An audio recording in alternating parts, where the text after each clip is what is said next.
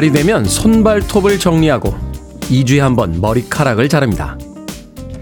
걸을 땐 어깨를 펴고 걸으려 하고요. 하루에 두 끼 식사는 가능하면 가볍게 좋은 것을 먹으려고 합니다.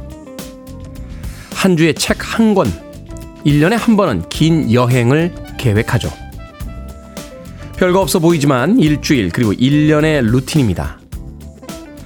돈 욕심을 부리던 때도 있었습니다. 아주 유명한 사람이 될지도 모른다는 착각에 빠졌던 적도 있습니다. 하지만 그런 일은 벌어지지 않았고 나이만 먹어갑니다.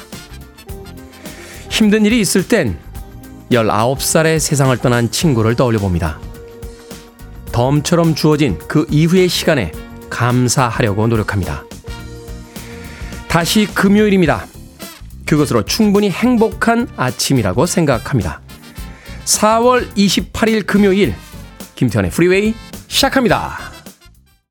빌보드 kid의 아침 선택 김태훈의 프리웨이 저는 클 태 자 쓰는 테디 김태훈입니다. 오늘 첫 곡은 7346님, 7951님, 3758님, 2956님, 정인철님, 정승원님, 이인숙님께서 신청해주신 조이의 Touch by Touch로 시작했습니다. 자, 불타는 금요일, 불금의 첫 번째 곡으로 어울렸던 음악이었습니다. 이영민님, 불타는 금요일입니다. 하셨고요. 최유진님, 안녕하세요, 테디. good morning입니다. 걷기에 좋은 날씨네요. 하셨습니다. 아침 기온이 여전히 조금 쌀쌀하긴 합니다만 오늘 아침 서울 지역 굉장히 쾌청합니다. 아침에 운동 나가볼까 하고 갈등하고 계신 분들 계시다라면 오늘 아침에 운동 적극적으로 추천해 드리겠습니다. 자, K124801351님. good morning입니다. 오늘 토요일인 줄 알고 느긋했다가 금요일인 거 깨달았습니다. 하셨습니다. 오늘 저도 새벽에 일어나면서 금요일인가 토요일인가 금요일인가 토요일인가 하다가 아 금요일이구나 하면서 일어난 기억이 나는군요. 얼른 일어나세요. 오늘 금요일입니다. 김종명님 산책하면서 청취 중입니다. 유선홍님 테디 좋은 아침입니다. 라고 하셨고요.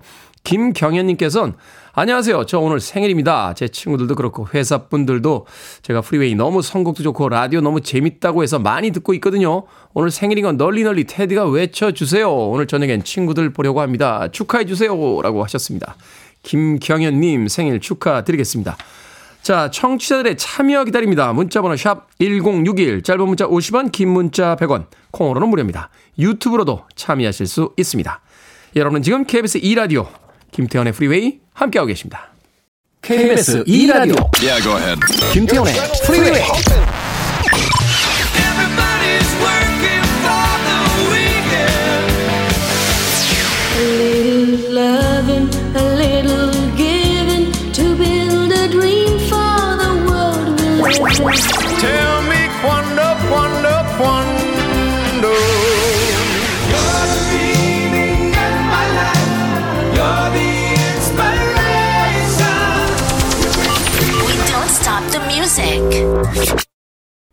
서마다 먼바의 Tell You 듣고 왔습니다.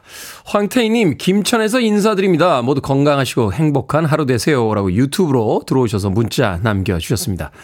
6501께서는요, 테디 안녕하세요. 제 60평생 처음으로 집을 사서 토요일에 이사를 갑니다. 그런데 비가 온다니 걱정이네요. 라고 하셨습니다. 토요일에 처음 집을 사서 이사를 가십니까? 60평생에 얼마나 행복하실까요? 그런데 비가 온다니 걱정이라고요? 아니 60평생에 처음 집을 사서 토요일에 이사 가는데 빗따위가 무슨 걱정입니까? 요즘 다 포장 이사 하시는 분들 비가 와도 아주 깔끔하게 이삿짐 옮겨 주시니까 너무 걱정하지 마십시오. 6501님. 예전 어른들은 왜 이사하는 날 비 오면 잘 산다라는 이야기도 하셨잖아요. 다 모든 것들이 잘 돼가고 있으니까 걱정하지 마세요. 큰일 다 치르셨는데 작은 일에 걱정하시는 거 아닙니다. 자, 황은희 님, Good morning 테디 오빠. 아침에 운동 나오는데 날이 너무 예뻐요. 테디 오빠 목소리 들으며 드라이브 가고 싶네요. 하셨습니다. 저도 제 목소리 들으며 드라이브 가고 싶습니다. 황은희님, 예. 드라이브. 야, 드라이브를 어디서 어디까지 드라이브라고 해야 되죠? 우리가 운전할 때는 이제 시내에서 다 여기저기 차를 가지고 다니는데 드라이브라는 건 뭘까요? 드라이브라는 건 이제 목적 없이, 행선지 없이, 그렇죠? 그냥 차를 몰고 나가는 거. 이게 이제 드라이브죠. 예전에는 드라이브가 참 낭만적이던 시절이 있었습니다. 예, 그때는 이제 자가용이라는 개념이 거의 없던 시절이었고. 하지만 이제 21세기의 드라이브라는 건 환경 오염이 되지 않을까 하는 또 낭만 없는 생각을 해보게 되는군요. 황은희님. 그래서 주말에 날씨 좋을 때는 드라이브 한번 가고 싶죠. 어디로 가면 좋을까요? 서울에서는 공항 쪽으로 한번 갔다 오는 것도 괜찮고 아니면 저 남양주 예, 뭐 요쪽 네, 고양 요쪽으로도 드라이브 코스 괜찮은데 아무쪼록 그 드라이브 한번 다녀오시길 바라겠습니다. 황은희님, 이현수님, 가족 같은 회사에서 일하고 있습니다. 우리 부장님 말로는 가족이라고 하세요. 돈 주고 살 수 없는 가족. 근데 왜 이렇게 혼내시는지 진짜 가족보다 더 혼내십니다. 회사 다니면서 느낀 점은 가족 같은 회사는 절대 never never 없다는 겁니다. 라고 하셨습니다. 가족 같은 회사가 어디 있습니까? 예, 딸 같은 며느리가 어디 있고, 예, 아들 같은 사위가 어디 있습니까? 아들은 아들이고, 사위는 사위고, 딸은 딸이고, 며느리는 며느리고, 가족은 가족이고, 회사는 회사죠. 회사에는 회사의 규칙이 있으니까 회사의 규칙대로 열심히 일하면 되지. 왜 자꾸 회사를 가족처럼 만들려고 하시는지 모르겠습니다. 그래 놓고서는 가족들한테도 안 하던 이야기를 막 회사에서 합니다. 아, 이 시간에 회사를 운영하시는 분들, 고위 관리직 여러분, 출근하시면서 제발, 제발 생각 좀 해 주십시오. 회사는 회사고, 가족은 가족이고, 회사에선 공정하게 대하면 되는 거고, 가족들은 가족처럼 살아가면서 살면 되는 겁니다. 자꾸 우리가 경계선을 없애려고 하면서, 어, 문제가 됩니다. 예, 가족 같은 회사, 회사 같은 가족 없습니다. 그냥 각자의 공간에서 각자의 룰을 좀 지켜주면 되지 않을까 하는 생각이 드는군요. 이현수님, 그래도 피자 한 판하고 콜라 보내드리겠습니다. 아, 아빠 같은, 큰 아빠 같은, 작은 아빠 같은 부장님과 함께 나누시면서 그래도 회사는 회사, 가족은 가족이다. 라고 한번 힘차게 외쳐보시길 바라겠습니다. 자, 전나영님의 신청곡으로 합니다. 시카고, the Inspiration.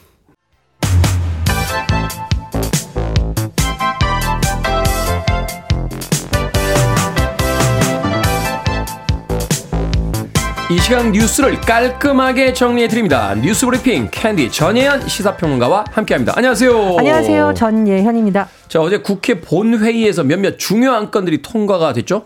이른바 쌍특검이라고 불리는 대장동 50억 클럽에 관련한 특검법 그리고 김건희 여사의 주가 조작 의혹을 수사할 특검법이 신속 처리 안건으로 지정이 됐습니다.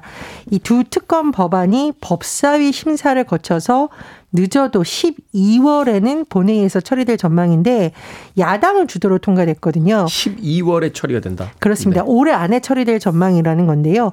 야당의 입장을 요약을 해보면 현 정부에서 검찰이 철저하고 공정하게 수사를 진행하게 왔더라면 이 상황까지 이르지 않았을 거라라고 주장을 하고 있지만 국민의힘은 본회의 직후 규탄 대회를 열면서 반대하고 있는 상황입니다. 그리고 의료계의 최대 쟁점이라고 할 수 있는 간호법 제정안과 의료법 개정안도 어제 국회 본회의를 통과했습니다. 간호법은 간호사의 업무 범위, 처우 개선 내용 등을 담고 있는데요. 지난 3월 민 주당 주도로 본회의에 직회부 됐고 어제 본회의를 통과했고요. 의료법 개정안에는 금고 이상의 형이면 의사 면허를 취소하는 내용 등을 담고 있습니다. 하지만 국민의힘에서는 간호법에 대해서 의료 현장에 혼란, 갈등이 일어날 수 있다면서 윤석열 대통령에게 제2 요구권도 건의할 방침입니다. 그렇군요. 자, 이 민감한 사안들이 많이 담겨져 있는 법안들인데 과연 어떻게 진행이 될지. 자, 한미 정상회담을 두고 각가지 분석과 평가가 쏟아지고 있습니다. 예, 한미 정상회담 이후에 이른바 워싱턴 선언에 대한 내용에 관심을 끌고 있습니다. 북핵에 대한 확장 억 국제 강화 방안 등이 중심이 되어 있는 것이고 핵 협의 그룹을 신설한다 이런 내용이 담겨져 있습니다. 국민의힘에서는 굉장히 긍정 평가하고 있죠. 국민들의 불안을 불식하고 한반도 안정에 강력한 힘이 될 것이다라고 여권이 평가하고 있지만 민주당에서는 워싱턴 선언은 기존의 미국 핵 우산 정책에서 나아간 게 없다. 방미 성과가 초라하다라고 비판하고 있는데요. 특히 경제계의 관심사였던 인플레이션 감축법과 반도체법에 대해서 미국으로부터 모호한 회피성 답변만 들었다. 결국 일본에는 퍼주고 미국에는 알아서 한 수 접었다. 이렇게 비판을 하고 있습니다. 외신의 평가를 좀 살펴보면 좀 엇갈리는 측면이 있습니다. 일부 외신은 이 미국이 한국 방어를 위해 핵자산을 사용할 수 있다는 약속을 진전시켰다라고 긍정평가하고 있지만 하지만 이번 선언만으로 한국 내에서 발생되고 있는 자체 핵무장 여론을 잠재우기에는 부족하다 이런 분석도 나오고 있고요. 미국 MBC 뉴스가 전문가의 어떤 발언을 인용한 부분을 보면 일단은 약속을 이제 양쪽이 했지만 군사적 가치가 없다. 이런 발언도 나고 있고요. 뉴욕 타임스의 경우에는 확장 억제를 강조한 것이 오히려 북한의 핵무기 프로그램을 제어하기 위한 지난 30년의 모든 노력이 결국 실패했다는 점을 시인한 셈이다. 이런 분석도 나오고 있습니다. 그리고 경제계에서는 일단 뭐 윤석열 대통령과 바이든 대통령의 정상회담 이후에 한국 기업에 대한 우호적 발언이 나오긴 했습니다만 IRA 인플레이션 감축법과 반도체법에 대해서 세부 내용이 나올 걸로 기대를 했는데 뾰족한 해법은 나오지 않아서 굉장히 아쉽다는 분석도 나오고 있는데요. 중견기업협회가 어제 논평을 냈습니다. 바이든 대통령이 한국 기업들의 투자나 사업에 대한 지원과 배려를 아끼지 않겠다고 밝혔으니까 큰 변화의 전환이 이루어질 것으로 기대한다고 밝혔지만 역시나 아쉬운 부분은 인플레이션 감축법과 반도체법 관련해서 명문화된 추가 도출을 도출하지 못한 점, 이 점을 짚었고요. 또 하나 있었죠. 이 미국의 동맹국 도감청 의혹에 대해서 오히려 면죄부를 준 거 아니냐 이런 또 지적도 나오고 있습니다. 구체적인 것으로 어떤 성과가 있는지는 조금 더 지켜보도록 하겠습니다. 한미 정상회담이 아직 계속되고 있는 거죠? 정상 공식적인 이제 회담은 마무리됐고 기자회견을 했고요. 앞으로 여러 가지 미국에서 일정이 남아 있습니다. 자, 국제환경단체 그린피스가 어제 열린 기자회견에서 후쿠시마 오염수 방류의 위험성을 알렸다고요? 이 기자회견이 관심을 끄는 이유가 있습니다. 일본 정부에 따르면 후쿠시마 제1원자력 발전선 오염수가 이르면 7월쯤 방류될 것으로 전망이 됩니다. 도쿄 전략에서는 이 오염수를 정화하고 바닷물에 희석하기 때문에 문제가 없다라고 주장을 하고 있는데 어제 국제 환경단체 그린피스의 기자회견에서 나온 전문가 의견은 전혀 다르다는 겁니다. 어제 초청된 전문가들은 체르노빌과 후쿠시마 원전 사고를 분석한 교수진이 중심이 됐었는데요. 대표적으로 티모시 무소 미국 사우스캐롤라이나대 교수는 일본 정부가 후쿠시마 원전 오염수를 방류한다면 그리고 그 삼중 수소에 오염된 어패류가 체내에 축적되면 유전자 변형 위험이 있다라는 겁니다. 한마디로 전문가들이 지적한 점은 도쿄 전력의 방사선 영향 평가나 공개 자료에 삼중 수소의 내부 피폭 위험성을 제대로 언급하고 있지 않다라고 이렇게 지적을 했는데요. 후쿠시마 오염수 방류 전에 생물학적인 시스템에 대한 종합적인 조사가 필요하다 이렇게 무소 교수가 강조했습니다. 이게 한번 방류하기 시작하면 거의 영원히 방류해야 되는 거죠? 방류가 시작된 이후에 영향력을 평가한다는 건 사실상 의미가 없을 수도 있죠. 그 전에 이제 정확한 결과가 나와야겠죠. 자, 현금 카드 없이 ATM기 이용이 가능해질 전망이라고요?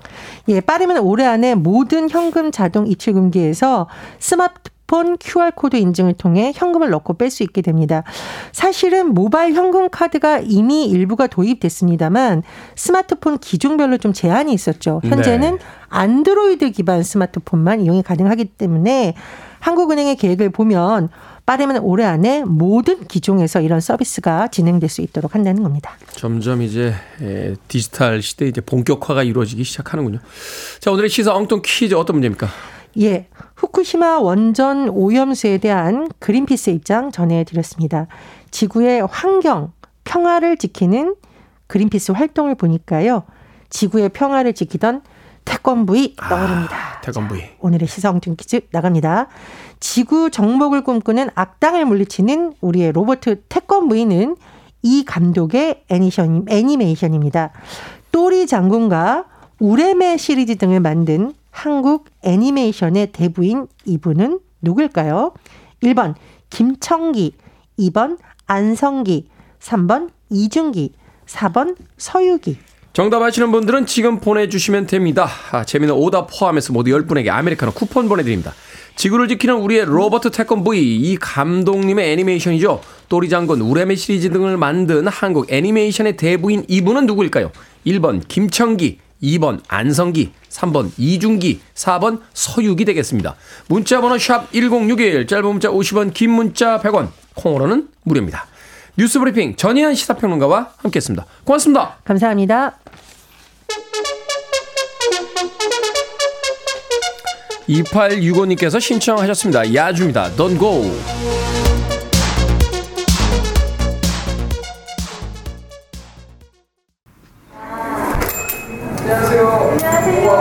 어느 봄날 큰 상자와 함께 낯선 카페에 들어선 태훈 씨. 직접 여기까지 와주셨네요. 제가 와야죠. 아예 생각지도 못했습니다. 네, 제가 남겨져 있는 컵홀더.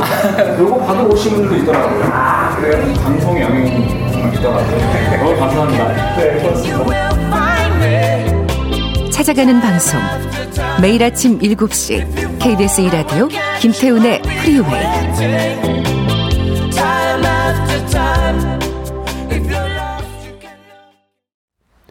이혜리님께서 신청해주신 버스티드의 Year 3000 듣고 왔습니다. 자, 오늘의 시사 엉뚱 퀴즈. 로버트 태권브이 등을 감독한 한국 애니메이션계의 대부는 누구일까요? 정답은 1번 김청기였습니다. 김청기. 7210님, 1번 김창기 감독님입니다. 국민학교 저학년일 때 단체로 관람하러 갔던 기억이 새록새록 하네요. 하셨고요. 5017님께서는 김청기, 와, 초등학교 때 시골에 살아서 극장 한번 가려면 1시간 반 버스 타고 시내로 가야 했는데 울고불고 떼써서 엄마랑 우레메 보러 갔던 기억이 납니다. 하셨습니다. 우레메 1, 2편의 주인공이 심영래 씨였죠. 심영래 씨. 네. 우레메, 예, 우레메 세대는 아닙니다. 저는 이제 또리 장군까지는 봤습니다. 또리 장군까지는 봤는데 우레메 때는 아, 극장에서 우레메를 볼 정도의 나이는 아니었기 때문에.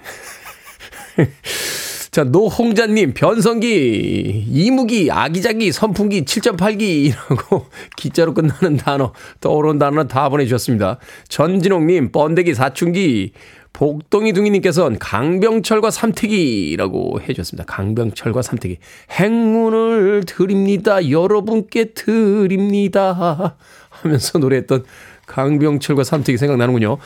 자, 방금 소개해드린 분들 포함해서 모두 10분에게 아메리카노 쿠폰 보내드리겠습니다. 당첨자 명단은 방송이 끝난 후에 김태훈의 프리웨이 홈페이지에서 확인할 수 있습니다. 콩으로 당첨되신 분들 방송 중에 이름과 아이디 문자로 알려주시면 모바일 쿠폰 보내드립니다. 문자 번호는 샵1061 짧은 문자는 50원 긴 문자는 100원입니다. 아침부터 김지현님께서 어깨가 넓어 보이시네요. 라고 하셨습니다. 예, 보이는 라디오로 보고 계시군요. 네, 어깨가 넓어 보이는 게 아니라 넓습니다. 예, 어깨 아주 넓죠. 탄탄한 어깨가 아주 넓습니다. 김보배님, 팔이 길군요, 테디.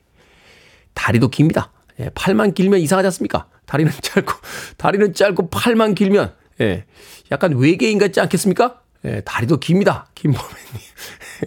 팔이 길군요, 테디 하셨는데, 다리도 아주 깁니다. 예, 팔다리 사이즈만 보면 남들이 한 185cm 정도 되는 줄 압니다. 예, 비율이 아주 좋거든요. 아주 좋습니다. 김혜련님. 테디 다둥이 맘인데요. 오늘 자유부인으로 저녁에 친구들 만나기로 해서 너무 좋습니다. 뭐로 입고 나갈지 고민이 되네요. 근데 육아하느라 편한 옷만 입고 다녀서 외출복이 없어요. 라고 하셨습니다. 오랜만에 친구들 만나는데 뭐 외출복 꼭 필요합니까? 필요한가? 예, 네, 그냥 필요하겠네요. 오랜만에 만나니까. 예, 오랜만에 만나면, 아, 오랜만에 만난 그날의 이미지가 이제 몇 달 갑니다. 다시 오랜만에 만날 때까지, 예, 그날 걔 어디 공고 봤니? 힘든가 보더라, 예. 남편이 뭐 한대니? 하면서 벌써 이제 천일야가 펼쳐지죠. 어떤 옷을 입어야 될까요? 어, 요새도 세탁소에서 옷 빌려주나? 예, 아니죠. 예, 아닙니다. 예, 저희 어릴 때 얘기예요. 저희 어릴 때 동네 세탁소. 예, 그 취직, 취직하려고 이제 면접 가는 동네 삼촌들 가끔 이렇게 양복 입고 양복 빌려주고 했었습니다만, 예, 세탁소에서 옷 빌려, 이 얘기하는 거 보니까 벌써, 저도 그런 경험 없어요. 예, 오해하지 마십시오. 예전에 저 한지붕 세 가족 이런 드라마 보면, 거기 이제, 저기, 강남길 씨가 연기하는, 예, 강남길 씨인데 이제 강남 사시는 것 같진 않았습니다. 하여튼 그, 맨날 그 하는 일 없는 삼촌 한 분이 취업 면접 가거나, 예, 어디 미팅 갈 때, 소개팅 갈 때 이렇게 예, 있잖아요. 왜 세탁소 아저씨. 예. 말씀 이상하게 하시던 하여튼 뭐 있습니다. 예, 거기서 이제 빌려있던 예, 쿠웨이트 박인가, 박인가요? 쿠웨이트 박 아저씨? 어, 그랬어요. 라고 하셨던 그분한테 양복 입고 가던, 예, 그 생각이 나서, 빌려 입고 가던 그 생각이 나서 해드린 이야기입니다. 김혜련님. 아직 시간이 남았으니까, 저녁까지 시간이 남았으니까, 어, 이제 한 4시간 정도 있으면 백화점이 문을 엽니다. 아, 백화점에 가셔서 외출복 하나 구입하시죠. 그냥 이야기 드리니까 미안해서 마트 상품권 하나 보내드리겠습니다. 자, 마트에서 사실 돈을 백화점으로 돌리셔서 옷 한 벌 사시고 마트에서 사셔야 될 건 제가 보내드리는 마트 상품권으로 사시길 바라겠습니다. 콩으로 들어오셨는데 샵 1061로 다시 한번 이름과 아이디 보내주셔야 모바일 쿠폰 보내드릴 수 있습니다. 짧은 문자는 50원, 긴 문자는 100원입니다. 자, 김경혜님께서 신청하셨습니다. 잉글버트 험퍼딩크. Quando, Quando, Quando.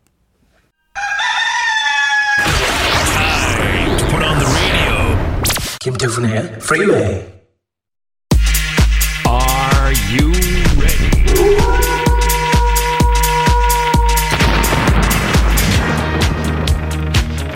1238님께서 무엇이든 고민 상담소 너무 유익해요 라고 하셨는데 정확한 제목 다시 알려드립니다. 결정은 해드릴게. 신세계 상담소.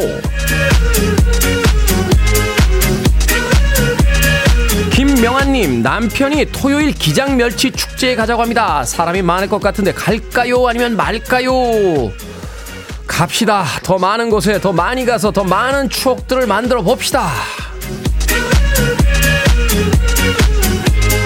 7433님, 요즘 주식이 엉망입니다.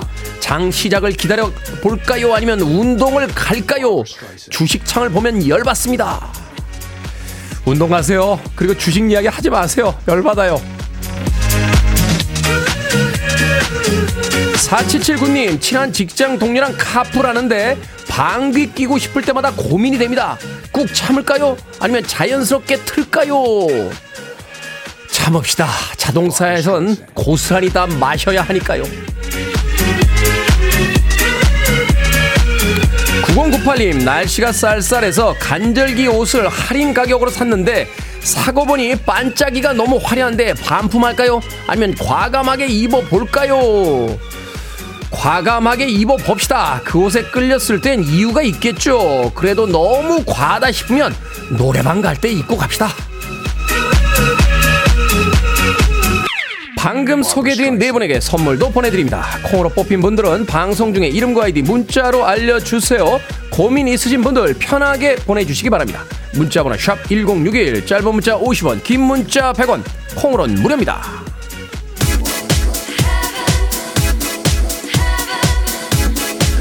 소피 앨리스 백스터입니다. Take me home.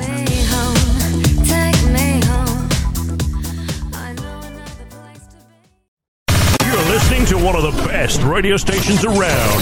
You're listening to 김태훈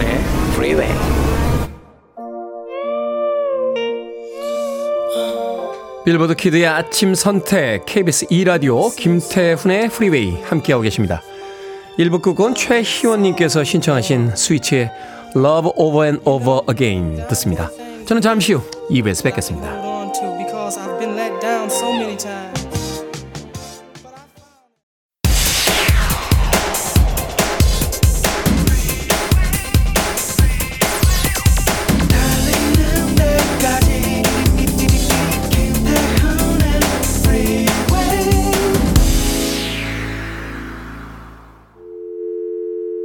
Your arms around me. I need to feel your touch.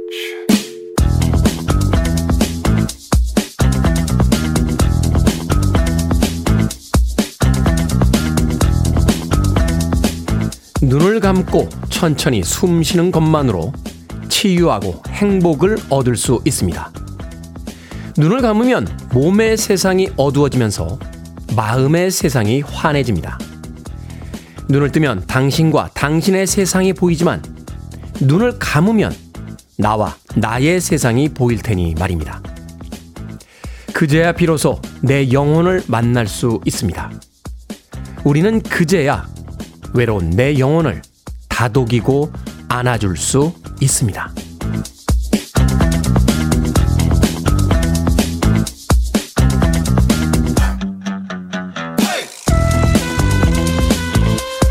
뭐든 읽어주는 남자. 오늘은 청취자 강미진님이 보내주신 최정순 작가의 우리는 모두 꽃, 그저 다른 꽃 중에서 읽어드렸습니다.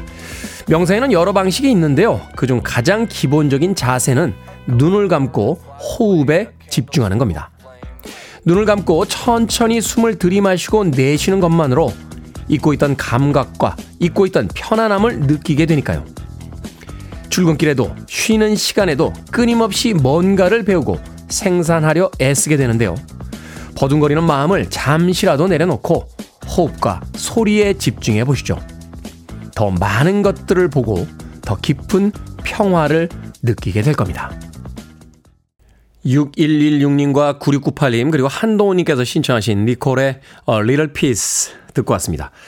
자, 김태훈의 프리웨이 2부 시작했습니다. 앞서 일상의 재발견, 우리 하루를 꼼꼼하게 들여다보는 시간, 뭐든 읽어주는 남자. 오늘은 청취자 강미진 님이 보내주신 최정순 작가의 우리는 모두 꽃, 그저 다른 꽃 중에서 읽어드렸습니다. 그리고 7님께서 나는 뒤돌아봤을 때 어떤 꽃이 되어 있을지 그 생각도 즐겁습니다. 하루하루 이루어가는 나의 꿈들이라고 해주셨고요. 강숙현님께서는요, 지금 해보네요. 눈 감고 나와 만나는 시간. 그래서 저는 밤에 잠들기 전을 좋아하나 봐요. 라고 하셨습니다. 그런가 하면 김보은님께서 눈을 감으면 졸려요. 라고. 이 시간 졸릴 시간이죠. 저도요, 어, 작년 연말에 그 OTT 채널을 이렇게 보다가 거기 그 명상 프로그램이 있더라고요. 그래서 그 시리즈로 몇 개 있어서 그걸 봤습니다. 어. 몇개 봤는데 기억이 나는 거는 예, 눈을 감고 천천히 호흡하면서 자기 호흡 소리를 느낀다. 호흡 소리를 듣는다. 그 정도만 기억이 납니다. 근데 그게 굉장히 중요하더군요. 어, 걸을 때도 자기 양발의 감각을 느낀다. 컵을 들어 올릴 때 자신의 손끝의 감각을 인지한다.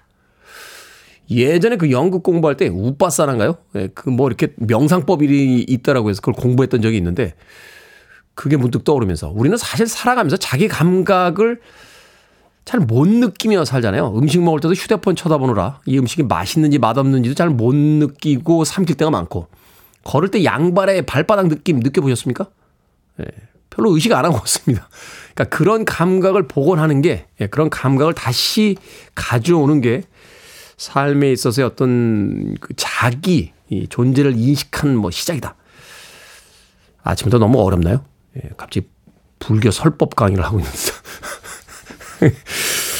자, 뭐든 읽어주는 남자. 여러분 주변에 의미 있는 문구라면 뭐든지 읽어드리겠습니다. 김태현의 프리웨이 검색하고 들어오셔서 홈페이지 게시판 사용하시면 됩니다. 말머리 뭐든 달아서 문자로 참여 가능하고요. 문자 번호는 샵 1061, 짧은 문자는 50원, 긴 문자는 100원, 콩으로는 무료입니다. 오늘 채택된 청취자 강미진님에겐 촉촉한 카스테라와 아메리카노 두 잔 모바일 쿠폰 보내드립니다. 그리고 뮤지컬 이벤트 있습니다. 어, French 오리지널 뮤지컬 내한 공연 나폴레옹 서울 경희대 평화의 전당에서 하고요. 하루에 두 분 추첨해서 티켓 두 장씩 보내드립니다. 5월 9일 화요일 그리고 5월 16일 화요일 이틀 중에 하루 가고 싶은 날짜를 적어서 문자로 신청해 주시면 됩니다. 문자번호 샵 1061 짧은 문자 50원 긴 문자 100원입니다. 당첨자 명단은 홈페이지에서 확인하실 수 있습니다. I want it, I need it, I'm desperate for it. Okay, let's do it. 김태훈의 Freeway. 불금을 자축하면서 두 곡의 경쾌한 락 음악 듣고 왔습니다. 김원성님께서 신청해 주신 러버보이의 Working for the Weekend 그리고 박향자님과 박경숙님께서 신청해 주신 로버트 팔머의 Bad Case of Loving You 듣고 왔습니다. 이 두 곡의 음악 들으면 왠지 어디론가 힘차게 뛰어가야 될 것 같은 그런 기분이 들죠. Bad Case of Loving You는 영화 친구에 수록됐던 음악으로 우리에게 더 많이 알려졌습니다. 러버보이의 Working for the Weekend, 로버트 팔머의 Bad Case of Loving You 두 곡의 음악 이어서 들었습니다. 자, 1975님, 우리 신랑 오늘이 마지막 출근입니다. 스트레스가 심해서 잠시 쉬었다가 가기로 했어요. 그동안 고생 많았고 자기의 새 출발을 응원해요. 선영 씨 사랑해요. 라고 지연이라고 마치 예전에 연애 편지 보내듯이 본인의 이름까지 적어서 1975님 보내주셨습니다. 그렇죠. 스트레스가 심하고 힘들 땐 좀 쉬어가도 괜찮습니다. 쉬지 않고 무조건 매일매일 가는 거. 그건 별로 그렇게 지롭지 않은 것 같아요. 어, 졸리면 낮잠도 자는 거고요. 어, 힘들면 월차도 내는 거고 너무 스트레스가 심하면 좀 쉬었다 갈 수도 있는 거죠. 그렇지 않나요? 0025님, 요즘 출근길에 프리웨이 듣는 게 낙입니다. 처음에는 우연히 듣게 됐는데 지금은 팬이 됐습니다. 금요일 출근도 신명나게! 라고 또 신나는 문자 보내주셨습니다. 5309님, 우리 아들하고 같은 클테 스는 테디. 요즘 저는 사무실에 마음이 떠서 그런지 자꾸 실수 연발입니다. 이직하고 싶은데 면접은 자꾸 떨어지고 자존감 팍팍 무너지네요. 라고 하셨습니다. 사무실에 마음이 뜨셨다고. 그렇죠. 집중할 때도 실수를 하게 되는데, 그래도 이직할 때까지는 나의 소중한 직장이잖아요. 그 직장에서 일하고 또 직장에서 주는 월급을 가지고 나의 소중한 삶을 이어나가니까. 뜰 때까진 뜨지 맙시다. 예, 끝날 때까진 끝난 게 아니란 이야기도 있습니다만, 뜰 때까지는 뜨지 마시고, 그 회사에서 열심히 집중해서 일해 보시죠. 제가 아메리카노 모바일 쿠폰 한 장 보내드릴게요. 커피 한 잔 하시면서 여유 잃지 마시길 바라겠습니다. 도윤숙님께서요. 프리웨이를 알려주신 언니가 테디는 화장실 가고 싶으면 어떡하냐고 궁금해 합니다. 제가 문자 보내본다고 했어요. 아침은 안 먹는다고 했던 건 아니까 작은 볼일이겠죠? 병임 언니, 테디가 알려주실 겁니까?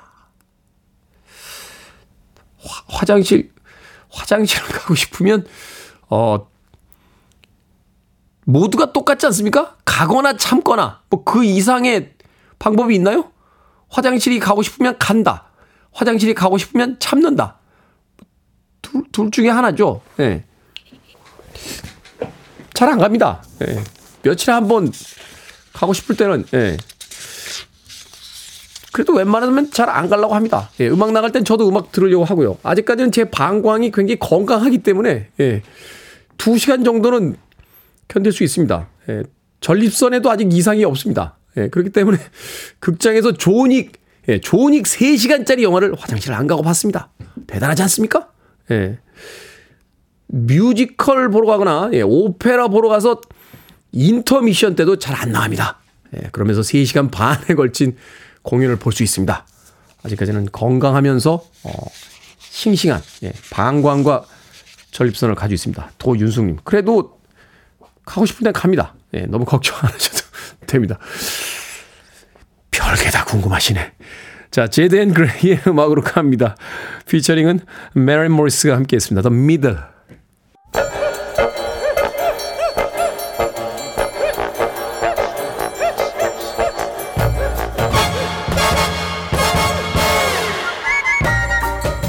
온라인 세상 속 촌철살인 해학과 위트가 돋보이는 댓글들을 골라봤습니다.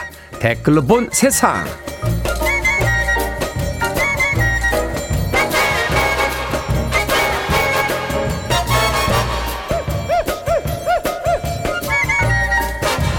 첫 번째 댓글로 본 세상 미국 알래스카의 한 영화관 CCTV에 거대 사슴 무스가 포착됐습니다.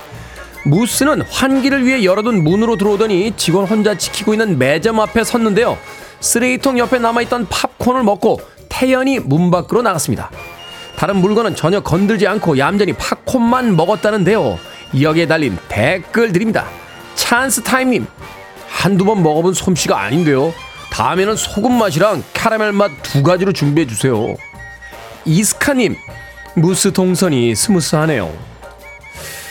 생각해보면 인류의 대부분의 시간은 이렇게 동물들과 어울려 살지 않았습니까? 아파트 단지에서 사슴들이 풀을 뜯고 편의점에 다람쥐들이 들락거리며 같이 사는 세상을 한 번쯤 상상해 봅니다.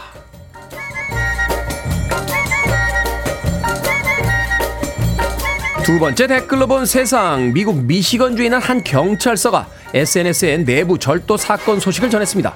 심지어 용의자는 함께 근무하는 동료였다는데요. 공개된 머그샷의 주인공은 아이스로 10년 넘게 근무한 셰퍼드 경찰견이었습니다. 한 경관이 휴게실에서 샌드위치를 먹다 말고 급한 업무를 처리하고 오자 샌드위치는 깜쪽같이 사라져 있었고 아이스가 입가를 핥으면서 빠져나가는 모습이 포착이 된 건데요. 시민들은 정황 증거로 보인다. 무죄 추정의 원칙을 고수해라. 내가 무료 변호인이 되겠다며 아이스를 옹호하고 나섰습니다. 여기에 달린 댓글들입니다. 볼림. 경찰이나 주민들이나 유쾌하네요. 이런 여유를 가지고 살고 싶어요. 피식스님. 10년 넘게 일 시켰으면 이제 좀 놀고 먹게 해주셨으면 좋겠습니다. 아이스야, 오래오래 행복하자. 우리의 힘든 하루를 견디게 해주는 건 역시 이런 유머와 그 유머가 주는 웃음이 아닐까 싶습니다. 아이스 고마워.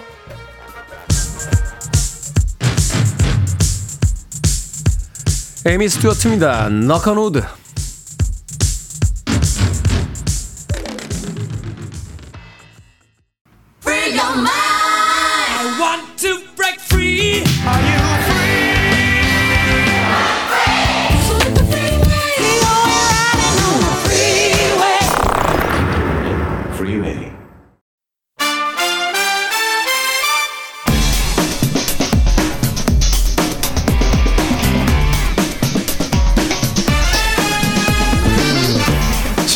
영화관에서 볼만한 영화 한 편 소개해드립니다. 신의 한수 오늘도 허나몽 영화평론가 이지혜 영화 전문기자 나오셨습니다. 어서 오세요. 안녕하세요. 안녕하세요. 자 오늘의 영화는 4월 26일 날 개봉한 영화 무명입니다. 무명 양조위 왕이보 배우가 주연을 맡았는데 먼저 두 분의 평점 듣고 시작합니다. 네. 저의 무명 평점은요. 다섯 개 만점에 세 개. 다섯 개 만점에 세 개. 세 개. 재밌다. 네 재밌다. 네. 양조위가 나오는데 그냥 고작 재밌다. 아, 양조위 멋있다. 멋있다. 네. 하지만 세 개. 어, 세 개지만 재밌다. 네. 아, 저 이렇게 하다 보니까 뭔가 무한 반복되는 느낌이네요. 저도 약간 말린 기분이에요. 아, 네. 어, 뭔가 왜 저희가 승리한 기분이 들죠? 음, 그러니까 묵찌바다 진 기분이야. 네. 이지혜 영화 전문 기자. 어, 표정이 너무 안 좋으세요, 이재 기자님. 저도 별 3개예요. 별 3개. 네. 근데 좀 아쉬운 점도 있지만 하지만 아쉽다. 장점도 있다. 네. 장점은 있다. 네. 하지만 아쉽다. 네. 저 예. 넘어가지 않겠습니다. 네, 사람이 보는 거에 따라 가지고 네, 좀 네. 긍정적인 마인드를 갖는 게 중요하다고 생각하는데요. 그렇군요. 이재 기자님은 항상 뿌르뚱하세요. 뿌르뚱이요? 네. 뿌르뚱이란 단어가 있습니다. 뿌르뚱. 뿌르뚱? 네. 없는 것 같은데. 국어사전에. 자, 줄거리부터 좀 짚어보죠. 어떤 줄거리입니까? 네, 어, 세계 2차 대전 이제 거의 막바지죠. 음. 네, 1941년이고 일본이 이제 상하이를 점령한 상황에서 어, 중국 에 있는 사람들은 어떻게든 이 일본군을 몰아내야 되는데 그래서 이제 양조위가 연기한 이제 허주임이라고 있거든요. 네. 일본군에게 그 붙은 걸로 보여요. 그래서 이제 자기 민족을 고문하기도 하고 하지만 실은 왜, 네. 왜 아니? 일본군에게 붙은 걸로 네. 라는 표현이 좀 신선했어요. 근데 이제 그게 뭐냐면 실제로도 일본군에게 붙어서 나 혼자 호가호이 하겠다 이게 아니라 네. 어떻게든 그, 그 일본군 안에 진입을 해서 거기에 있는 정보를 얻어가지고 아. 예, 좀 일본군을 어떻게든 몰아내겠다. 라는 건데요. 또 허주인 밑에는요, 그 왕이보가 연기한 예 선생이라고 있어요. 네. 근데 이 사람도 딱 보게 되면 어, 이 사람 뭔가 정체가 좀 더 불분명해요. 음. 이 사람은 정말 첩자인가 아니면 정말 일본군과 한패가 돼서 어, 민족을 갈라치게 하려는 것인가 라는 상황인데요. 말하자면 첩보 스릴러인 첩보 스릴러. 작품인 거죠. 아. 그러니까 무명이라는 게 이름이 없다라는 게 이제 첩자들은 자신의 정체를 드러내면 안 되잖아요. 네. 예, 그런 제목을 담아가지고 다루고 있는 내용이 바로 무명입니다. 우리나라 영화 뭐 암살이나 밀정 같은 영화와 이제 약간 흡사한 어떤 그쵸. 분위기가 있겠군요. 그것도 있고요. 네. 아마 무간도 좋아하시는 분들 무간도? 보게 되면 어 이거 어, 무간도를 배경을 좀 1941년으로 옮긴 거 아니야? 라고 생각하실 수도 있을 거예요. 그렇겠네요. 네. 희대극을 차용한 무간도다. 뭐 그럴 수도 있죠. 양조위의 최고 대표작 중에 하나가 또 아, 무간도가. 네. 있으니까 어찌됐건 양조위가 일본군에게 붙어서 아, 네, 네, 네. 잠깐만요. 아니, 붙어서 또, 네. 붙어서 붙어서 이제 비밀 요원을 하는데 그의 시- 또 다른 이제 신복인 예 선생 왕이보가 그렇죠. 연기하는 예 왕이보가 선생은 연기한, 네. 과연 일본에게 붙은 사람이냐 안 붙은 사람이냐 이제 이게 영화 영화의 주 아, 줄거리가 그러니까 제가 그렇게 표현할 때 굉장히 네. 좀 고급진 느낌이었는데 남이 하는 걸 들으니까 네. 왜 반성이 되죠. 거울 치료. 효과입니다. 자, 연출을 맡은 청월 감독이 반전과 미스터리가 최대 관람 포인트다라고 영화를 소개했습니다. 두 분은 네. 영화 어떻게 보셨어요? 어, 감독이 반전과 미스터리를 만들어내기 위해서 굉장히 많은 공을 들였어요. 영화 음, 안에서. 네. 그 과거와 현재에 이어지는 이 서사 구조가 어, 순차적으로 이루어지는 게 아니라 과거와 현재를 다 조각을 내서 영화 안에 그냥 크 뿌려놔요. 아, 그러니까 시간이 이렇게 연대기 순으로 배열이 안 되고 네. 과거로 갔다 미래로 갔다 막 아니 네, 왔다 과거로 갔다 갔다. 현대 갔다 막 왔다 갔다 하는군요. 네, 어. 그 와중에 이제 관객들 입장에서는 처음에 영화를 보면 초반부에서는 어 저게 무슨 장면이야? 그러니까 영문 모르는 순간들이 꽤 있거든요. 음. 어 왜- 갑자기 왜 저기로 갔지? 과거인가? 현재인가? 네. 물음표가 계속 뜨기 마련인데 이게 후반으로 갈수록 이런 조각들이 하나씩 이제 맞춰지면서 아 앞에 저랬던 게 이래서였구나. 아 이 이야기 다음에 바로 저 씬이었구나라는 걸 이제 뒤에 가서 깨닫게 되는데 이게 말하자면 일종의 반전이나 미스터리가 될 수 있고 이 방법을 감독이 썼던 이유는 아무래도 스파이라는 인물들을 표현하는 데 있- 있어서 굉장히 매력적인 방법이었다고 생각했던 것 같아요. 네. 스파이는 본심을 숨기고 자신의 정체 또한 숨겨야 되는 인물이기 때문에 첫 번째 뭐 자신의 의중을 바로 드러내는 인물들이 아니잖아요. 음. 그러다 보니까 영화 자체도 스파이처럼 초반에 다 보여주지 않아요. 어떤 상황인지 이 인물이 어떤 사람인지 이제 후반에 갈수록 이제 관객이 점점 이제 깨닫게 되는 그런 구조를 택한 거죠. 그렇군요. 우리가 이제 연대기 순으로 이렇게 따라가게 되면 사실은 이제 그 사람의 어떤 히스토리를 다 알면서 이제 미래로 나가게 되니까 네. 이제 이 사람들이 어떤 생각을 하고 있고 어떤 행동을 하는지가 그냥 눈에 음. 쉽게 드러나는데 음. 이 시간 내 배열을 바꿈으로써 네. 이 사람이 왜 지금 이런 행동을 하는지 음. 과거에 어떤 일이 있었는지 뭐 이런 것들이 이제 계속 얽히고 설키면서 이제 네네네. 미스터리한 내용으로 이제 나아가게 된다. 그러니까 이제 여기서 말씀 주신 이제 시간 순을 바꾼다는 게이 네. 영화가 전체적으로 시간 순을 길게 해서 바꾸는 건 아니에요. 음. 그러니까 이제 며칠 후라든지 아니면 그 잠시 뒤의 상황이라든지 이 상황이 그러니까 그냥 짧은 시간 안에 시간을 뒤섞어요. 네. 근데 그게 그렇게 하는 이유는 뭐냐면 극 중에 이제 허주임 같은 경우는 음. 어떻게든 다들 속여야 되잖아요. 그러니까 결국에 이 관객들 입장에서는 이 상황을 보는 어떻게 보면 일본군의 위치에 서 있을 수도 있는 거죠. 아니면 관찰자의 위치에서 서 있을 수도 있는 어, 거고. 우리가 왜 일본군 위치에 아니 아니요. 그러니까 약간- 관객의 위치라는 게 그렇다는 자, 거죠. 잠깐 약간 이거 위험한 발언이었어요. 네. 저희는 아, 한 아니요, 아니요. 번도 일본군 위치에 그러니까 서본 적이 없어요. 그거를 일본에 붙지 않겠습니다. 아, 네. 그러니까 그 얘기는 뭐냐면 관객들까지 속여야지만 음. 그극 중에서 목숨을 걸고 하는 첩보 활동의 성공을 담보할 수 있는 거예요. 음. 그러니까 이 영화가 왜 시간을 그렇게 섞을 수밖에 없었느냐. 사실 그렇죠. 여기서 이제 네. 상대를 속이는 것도 중요합니다만 네네. 관객을 끝까지 긴장감을 유지시키지 못하면 첩보 네. 스리러는 사실은 그 망한 네. 거잖아요. 그렇죠. 어. 그리고 또 중요한 거 하나. 아군도 사실 속여야 돼요. 이게 음. 그렇기 때문에 이 영화는 어떻게든 그 상황이 바로 뒤에 발생할 상황이 어떻게 전개될 것이다를 관객에게 알리면 안 되는 거죠. 아, 네. 그렇죠. 사실 이제 무간도도 그 두 명의 주요 캐릭터가 어떤 인물인지는 우리가 알고 시작했지만 그 그렇죠. 후반부에 가면 이제 반전들이 생기잖아요. 네. 거기에 이제 우리가 알지 못했던 인물들이 막 섞이기 시작하면서 그렇죠. 음. 이제 그러한 것들을 이제 염두에 두고 이제. 생각을 해본다라면 그렇죠. 어, 반전과 이제 미스터리가 어, 음. 굉장히 중요한 영화의 맞아요. 포인트다라고 이야기해 주셨습니다. 두 분의 캐- 두 사람의 캠이 어떻습니까? 이 왕이보 배우가 뭐 양조위의 전성기 때 같다라는 뭐 평을 또 받고 있는데. 어, 느낌이, 뭐, 느낌이나 색깔이 아직 많은, 이렇게 남아 있는 가능성을 가지고 있는 배우고요. 왕이보 배우 같은 경우에는 국내에서 한중합작 아이돌로 활동도 오랫동안 했던 음, 네. 아이돌 출신 배우예요. 그러니까 한국 음. 아이돌 출신의 중국 배우인 거죠. 또, 또, 또 중국뿐만이 아니라 아시아 전역에서 고장국 진정령으로 엄청난 인기를 얻은 슈퍼스타예요. 음, 네. 한국 관객들에게는 약간 좀 낯설 이름일 수도 있는데 엄청난 슈퍼스타이고요. 어, 연기 경력이 많지는 않아요. 근데, 어, 사실 양조이라는 대배우와 함께 한 스크린에 선다는 게 굉장히 긴장되는 일일 텐데, 보면 액션, 굉장히 두 배우가 액션으로 아주 진하게 맞붙는 씬이 있는데, 밀리지 않거든요. 어. 그런 걸 보면은 앞으로 성장 가능성이 정말 충분한 배우가 아닌가 싶습니다. 근데 이제 지금 말씀 주신 케미는 사실 이 영화에서 그 두 사람의 케미가 중요하진 않아요. 음. 그러니까 어떻게 하면 이 사람이 한 사람이 문을 열면 어떤 한 사람이 어떻게 문을 닫느냐. 그러니까 바통을 이어받는 게 굉장히 중요한 그 캐릭터들이거든요. 씬들이 이제 겹치기보다는 이제 맞아요. 그 연달아서 이제 연, 연결되는 그쵸. 거기 때문에 그래서 이렇게 서로 양 극단에서 가다가 중간에 한 번 정도 만나는 게 있는데 그게 왜 이런 방식으로 배우들을 그 조율을 했는지가 이 영화의 이제 연출과 관련이 있는 거죠. 그렇군요. 두 사람이 이제 한 씬에서 동시 등장하는 것보다는 각자의 씬들을 가지고 네. 있기 때문에 그렇죠. 그런 어떤 연계들이 어떻게 이루어지는지 이 영화 속에서 한번 확인해 보시길 바라겠습니다. 음악 한 곡 듣고 옵니다. 영화 무명의 주제곡입니다. 왕이보가 부르는 무명. 영화 무명의 주제곡 왕이보의 무명 듣고 왔습니다. 영어로는 Hidden Blade라고 음. 되어 있군요. 자, 빌보드 키드의 아침 선택, KBS 2라디오, 김태훈의 프리웨이, 씨네한수, 허남웅 영화평론가, 이지혜 영화 전문기자와 함께 영화 무명 이야기 나누고 있습니다.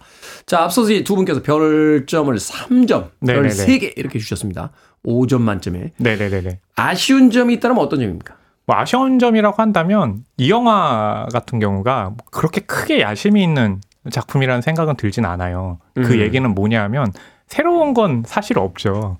그러니까 어. 뭐냐면 아까 이렇게 시간 순을 섞어가지고 앞 상황이 어떻게 될지 모른다라고 하는 건 첩보라든지 아니면 첩보 아니더라도 예전에 뭐 21 같은 음. 작품에서도 이런 방식을 썼었고 네. 그렇게 새로운 방식은 아니죠. 근데 이제 저는 아주 극단적으로 시간을 거꾸로 돌렸던 뭐 메멘토 같은 어, 그렇죠. 뭐 있고. 그런 작품도 네. 있고. 그러니까 이제 근데 제가 이제 재밌다고 한 건 뭐냐면 클리셰 같은 것도 사실은 사람들이 알고 있지만 그걸 잘 활용했을 때 네. 주는 재미들이 있어요. 왜냐하면 음. 어, 이 상황은 이렇게 되겠군이라고 했을 때 그렇게 맞아 떨어질 때 그런 묘미 같은 게 있거든요. 그래서 근데 이제 저는 양조위가 하면 멋있잖아요. 그렇죠. 맞아요. 그러니까 양조위 나오고 또 네. 왕이보라는 또 새로운 저 같은 경우는 이 영화에서 처음 봤거든요. 아 왕이보라는 배우가 있구나. 음. 라는 것을 또 알게 되기도 하고 뭐 그런 점에서 이제 어 저는 별 세 개를 준 거죠. 별세를 줬다. 네. 아쉽다라고 한 우리 저 네. 이제 기자는 어떤 점에서? 어, 앞서서 허남원 평론가님이 무간도 얘기를 하셨는데 네. 무간도를 생각해 보면 우리가 무간도의 어떤 캐릭터들에 집중할 수 있었고 이 영화가 좋다라고 느꼈던 부분 중에 하나가 이 인물들이 다 첩자잖아요. 그렇죠. 하지만 그 첩자로서 들어간 집단 안에서 본인의 정체성이 흔들리면서 고뇌하게 된다라는 점이 있었는데 그렇죠. 이 무명의 스파이들은 이런 인물의 자신의 정체성을 고민하기에 아주 좋은 tool을 가지고 있는 이 스파이 스릴러물 안에서 그런 고뇌가 전혀 없어요. 그러니까 어떤 인간적인 어떤 깊이라든지 네. 이런 것들이 보이죠. 사실 이제 새끼에서도 그 그쵸. 스파이의 고뇌가 있잖아요. 네, 새끼와 어. 똑같이 상하이를 어. 이제 배경으로 하고 시간적인 배경도 어. 똑같은데 이 인물들은 이제 당으로부터 임무를 받았어요. 그렇기 때문에 그것을 완수하고자 그냥 쭉 직선으로 가는 거죠. 그러니까 기계처럼 움직인다. 네, 그 안에서 좀 어떤 캐릭터들을 보는 재미가 덜 하다 보니까 저는 그 부분이 좀 아쉬웠습니다. 캐릭터들의 입체감이 좀 떨어졌기 네, 좀 때문에 단선적인 캐릭터라고 네, 과거에. 봤던 다른 작품들과 비교해 봤을 때 그렇게 네. 훅 와닿지는 않았다. 그리고 좀 어, 관객들이 이해하기 힘든 구조를 가지고 있는 데다가 이 중일 전쟁을 비롯해서 항일 중국의 항일과 중국 내부의 뭐 국민당과 공산당의 뭐 권력 투쟁이라던가 이런 역사적 배경 지식이 없으면 안 그래도 이해하기 어려운 이야기들인데 영화는 좀 불친절한 편이거든요. 음. 네, 퍼즐처럼 이게 조각을 맞춰가야 되다 보니까 서사를 따라가기가 좀 어려울 않다. 수 있겠다라는 생각도 들고요. 인상 깊었던 장면 짧게 하나씩만 소개해 주십시오. 영화가 시작을 하면 이 양조위가 연기한 허주임의 옆모습을 보여줘요. 네. 고뇌하는 옆모습 같은 음. 부분. 근데 거기에 그 그림자가 지어 있거든요. 근데 사람을 앞모습만 보여주거나 뒷모습을 보여준다고 하면 저 사람이 하나의 목적을 가지고 있겠지라고 생각을 하게 돼요. 네. 근데 옆모습, 옆얼굴을 보여주거든요. 그 얘기는 뭐냐면 뭔가 꿍꿍이가 있지만 그 꿍꿍이의 어떤 깊이는 우리는 모르겠다. 경계선에 서 있는 맞아요. 남자. 그 깊이를 향해 달려가는 영화가 바로 이 양조위의 첫 모습에서 드러나거든요. 그래서 네. 첫 모습이 일종의 이 무명을 이해할 수 있는 가이드 라인을 이제 설정해 주거든요. 그래서 이제 저는 첫 장면 같은 경우 그리고 음. 그냥 양조위니까 멋있더라고요. 뒷모습은 좀 이상하고 앞모습은 민망하니까 옆으로 찍은 거 아닙니까? 아, 아닙니다. 실제로 그 옆모습을 이용하는 그런 이제 연출의 방식인 거죠. 영화의 유명한 뭐 미장센이라든지 카메라 앵글의 위치 뭐 이런 그쵸. 것들이 이제 교과서에 나오는 음. 방식들이죠. 자 이지혜 기자는 어떻게 보셨습니까? 어, 영화 초반에 시작할 때 이제 광저우 폭격으로 시작을 하거든요. 네. 이제 일본군들이 광저우를 폭격을 하는데 어, 그 폭격을 하는 당사자와 이제 그 폐허가 된 도시에 살고 있는 사람들의 대비가 되게 인상적이었어요. 그 일본군이 폭격하러 가는 그 폭격기 안에서 굉장히 태평하게 돌아가서 뭘 먹을지, 프랑스 음식을 먹을지, 뭘 먹을지 그런 고민을 하거든요.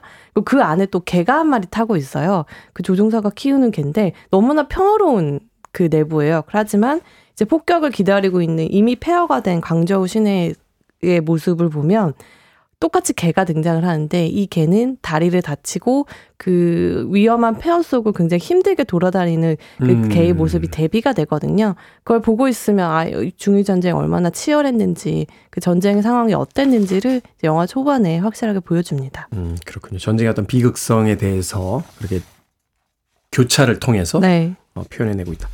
자, 두 분의 한 줄 평 듣겠습니다. 네, 저의 한 줄 평은요. 조국을 지킨 언성 히어로 라고 하겠습니다. 조국을 지킨 네. 언성 히어로. 무명이죠. 네, 일본 네. 편에 붙었다. 아, 잠, 잠시만요. 잠시만요. 이지혜 영화 전문 기자. 네. 퍼즐처럼 맞춰보는 스파이의 운명으로 음. 하겠습니다. 퍼즐처럼 맞춰보는 스파이의 운명. 자, 신의 한서 오늘은 영화 무명에 대해서 허남웅 영화평론가 이재 영화 전문기자와 얘기 나눠봤습니다. 고맙습니다. 감사합니다. 감사합니다.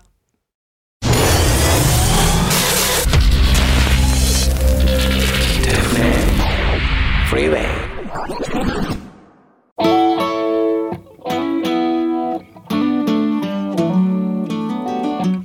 KBS 2라디오 김태훈의 프리웨이 오늘 방송 여기까지입니다.